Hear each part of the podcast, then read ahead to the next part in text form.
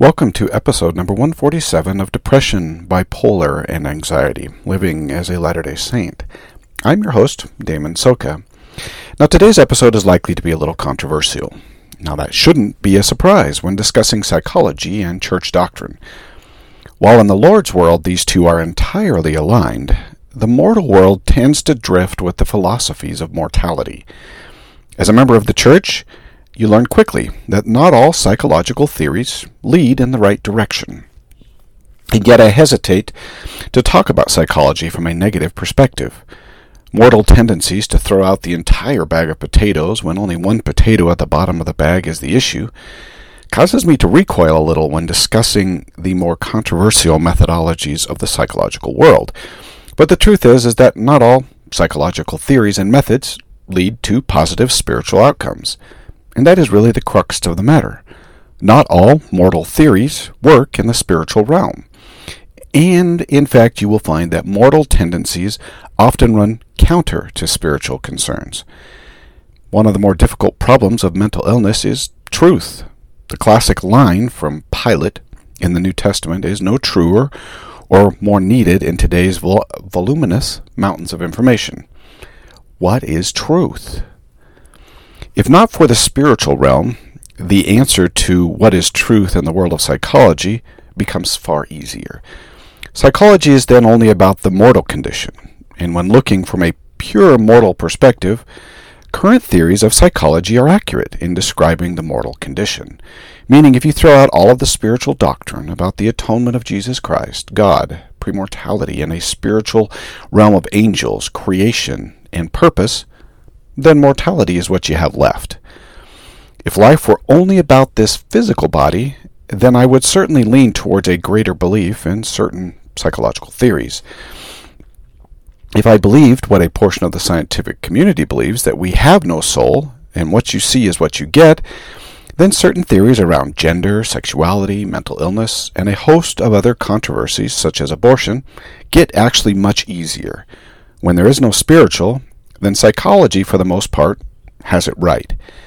But the truth is, is that the spiritual realm is as real, and perhaps more real than the world we live in. And if this is true, then a higher set of laws apply. And the scriptures state that these spiritual laws will often contradict mortal realities. And isn't that really the problem? This idea of contradiction between spiritual and the mortal, and the need for a resolution for truth. Truth really is a strange concept here in this mortal realm. Why would we need to believe truth? If truth is, by its definition, true knowledge or information, then why is belief even part of the picture? Belief inherently contains the idea that there exists a level of doubt or at least uncertainty in what we hold true. How can there be any uncertainty in truth? Well, if the knowledge is fully accurate and would never change, then there really exists no reason for uncertainty, right? And yet we must engage our belief. Not because the information may be a half truth or possess some kind of uncertainty, but all information comes from a source.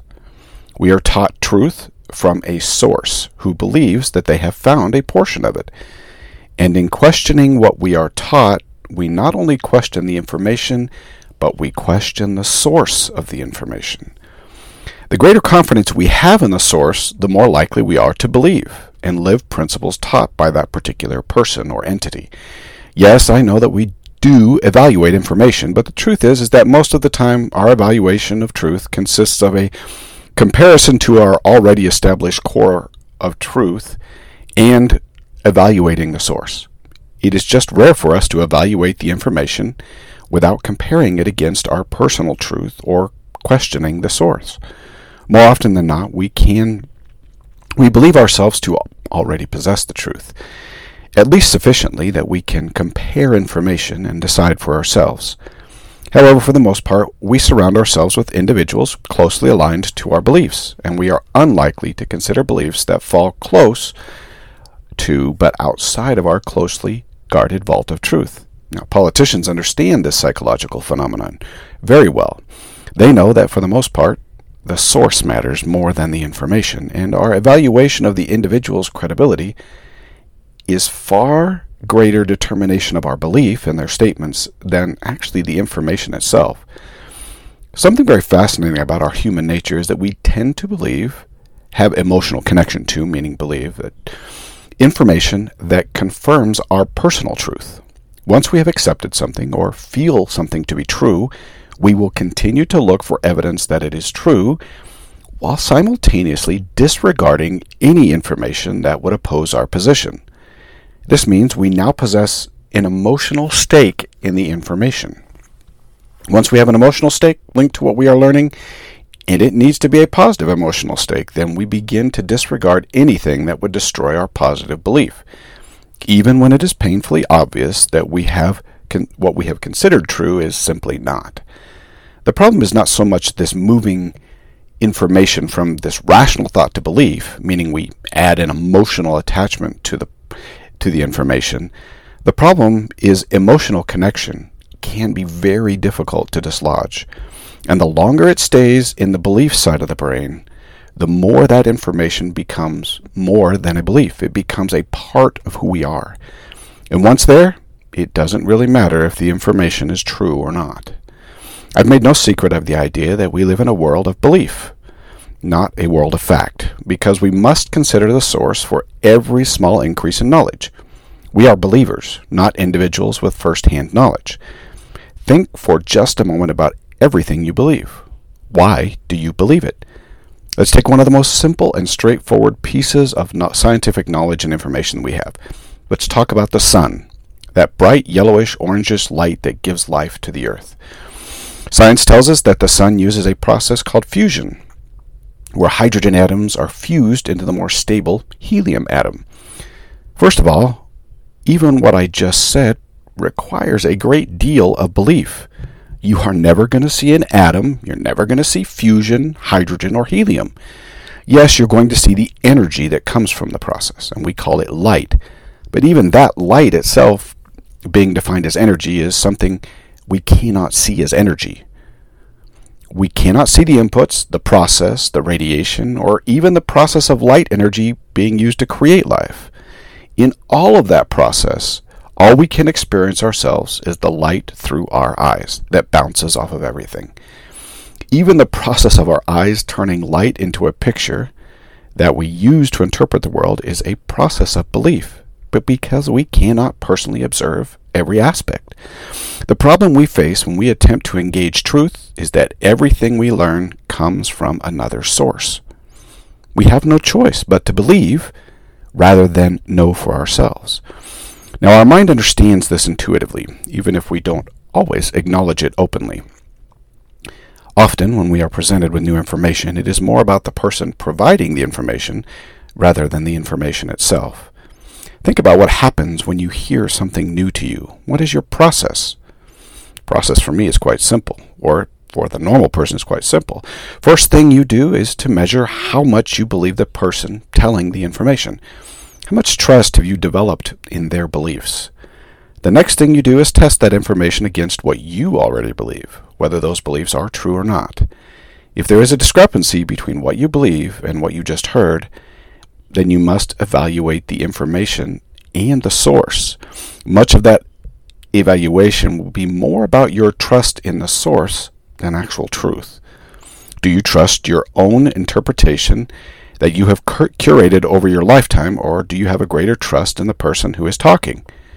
Now, we use titles just for this reason MD, professor, expert, researcher, preacher, teacher, representative. The purpose of a title is no more than to provide confidence in the information that they are providing. All societies go to great lengths to establish reliable sources of information through titles, degrees, and positions. Now, I don't have any concerns with that approach. We need to be able to sort through the many voices, and titles can go a long way to help. But what happens when someone abuses the title of president, teacher, professor, doctor, and is willing to espouse something that is not true or simply has not been tried or tested? We lose confidence in the source. And once we lose confidence in the source, we will struggle to know where to even to begin to look. Now, entering the digital age, we were faced again with a new problem hidden identity. The internet provides a unique problem to our belief.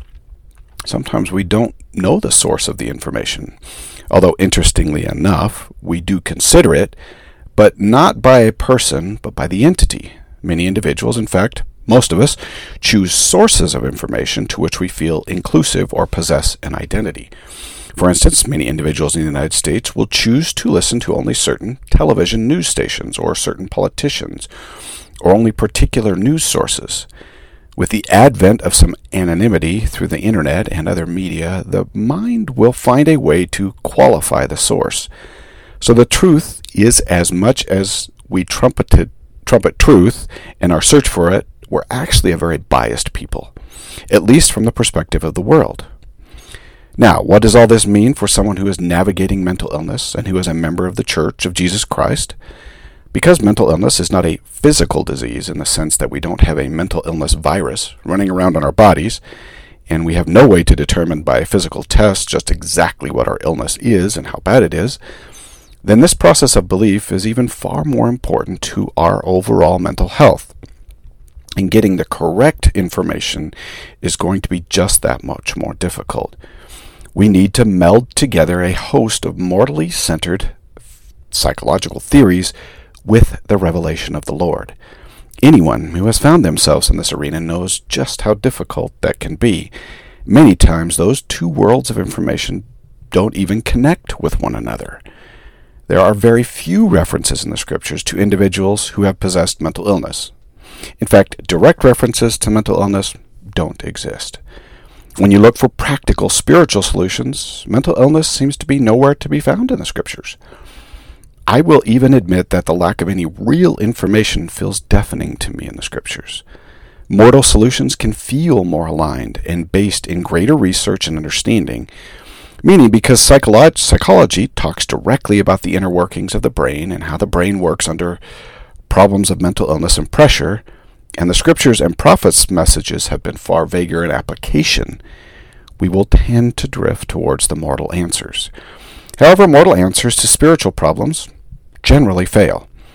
I have learned to be cautious about information in the psychological world and discerning, not because the research was not conducted appropriately or the interpretations of that information are wrong, but because I understand that the researchers are missing a large portion of the human condition the spirit.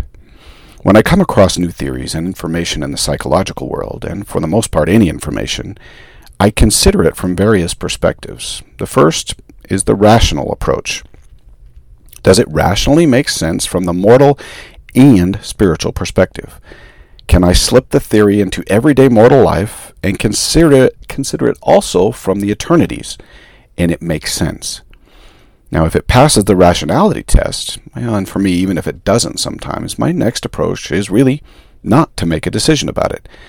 I place it into what I call the rumination box. I have found that if I place information in my box and allow for time, the Lord will provide the revelation and comment, meaning I will take that information and place it in my mind with all of my biases and concerns about it, and then I wait for the Lord to comment. For the most part, my answer comes relatively quickly, within a few days, and it often comes with several confirmations, not just one. For instance, let's talk about a problem. Let's talk about medication, and not only the use of medication, but a specific one in my life. Let's talk about one of my personal struggles and my mental conversion to medical marijuana. You can imagine growing up in a conservative home how my biases towards this medication evolved. I considered it a drug drug and similar in every way to those drugs bantered about in the news and in our society such as cocaine and heroin. It was off limits. The same was true when it first became legally available. I still felt it was a violation of the word of wisdom. While it was legal, while it was illegal, my question was actually fairly easy. But then it was made available as a medical product without the legal complications. I will admit that the change did not change my bias towards it immediately. There existed a strong bias and a stigma in my mind. Now, I have no doubt where that came from. My parents had a very similar aver- aversion to it. In fact, They still do in some ways, growing up in the generation that made it the illegal drug. When we talk about sources, we can often find our own biases within the nature of our parents. Traditions of the Fathers is what book, the Book of Mormon calls it. Now, the church's stance on the product had not changed in decades. However, I was faced with a problem. The pain medications within the pharmaceutical world were simply not that effective for me. They worked moderately, but still caused serious issues. The United States in particular during that same time frame entered the what we called the opioid epidemic, and pain medications became very limited, even for individuals with serious chronic pain. I was left in a problematic situation. Not only were my medications only moderately working, but they were now going to be limited. I was also dealing with mental illness concerns that at times did not work well with the opioids and other pain solutions. Now, as so often occurs when changes occur to our core beliefs, my situation dictated that I find new solutions. This process didn't happen all at once, but I began to open my mind to solutions that I had not yet tried. Pain is a strong motivating force, no matter if it's emotional or pain or physical. Having experienced both at high levels, I would admit to emotional pain being far worse. But pain, both emotional and physical, provided, in this case, probably the humility that I needed, the opening to my bias. I knew from what limited information that existed and my own research that marijuana was a possible solution to both my pain and mental illness difficulties. The question was in my current beliefs. Did marijuana fall into the medical exception to the word of wisdom? Rationally, I didn't have any issues. If it were used as a medication to treat pain and mental illness, and I didn't use it for what might be termed recreational purposes, then the answer was that it may be a viable solution. The Lord has always allowed for medicinal uses where recreational uses were forbidden. But even with the rational answer, my bias simply wouldn't let go of it. I had to put this into the rumination box and allow the Lord to comment. And this answer took several months. I think that this had to do with the strength of my core belief and bias more than really waiting upon the revelation of the Lord. But eventually I felt that it was correct to move forward. I spoke with my doctor, who at this time was a member of the church. He was hesitant, but not against it. With care, I moved forward, attempting to understand how to best administer the medication. My doctor wouldn't touch it, as it could not be prescribed. I worked through the process, and eventually, with medication and time, my health did improve. Now, not too long after I started the medication, Utah was also considering a medical marijuana bill that would allow for the use under medically necessary circumstances. One of those moments of clarity came during that process. The prophet, President Nelson, noted that the church would have no issues with using marijuana medicinally. Certainly, the Lord would take issue with the recreational use, but not medicinally. I admit that this incident provided for the complete removal of my bias and a confirmation of what I had felt. But it was the process that provided for the truth. I admit to following this process regularly, even with theories and ideas that might not have much merit. There is nothing wrong with finding out something isn't true or accurate, except in the case where we still cling to the principle. Because all knowledge comes from sources, and those sources tend to be fallible and human, we need a system whereby we can evaluate truth outside of the source. We need access to truth from a source that doesn't have biases. While we stake claim in science and observation, even those experts can only evaluate a mortal condition, not the spiritual. The Lord does not expect us to just take our leader's word for it. We can evaluate what they have taught through revelation and we have direct access to the true source. That is incredibly important when the scriptures do not directly address mental illness or chronic pain or any number of mortal issues that regularly arise in our lives, and when mortal interventions that outwardly seem appropriate are spiritually deafening. I am not saying here today not to trust scientific knowledge because the Lord can inspire men and women, and He has regularly. What I am saying is when it comes to mental illness, we should be very discerning about the solutions that come out of the world. Many of them do originate with our Father in heaven and Savior, but others do not. And we need a method outside of the mortal bias that shuns spirituality to understand what is true and what is not, and how we should proceed to treat our difficulties, both from the mortal and spiritual perspective. Now, I know that there is not a direct reference to mental illness in scriptures, and even modern revelation is very limited. But we do have access to truth through the Savior and personal revelation, and that makes all the difference. May the Lord bless you in your efforts to overcome and become. And may you do your part so that the Lord can do His. Until next week.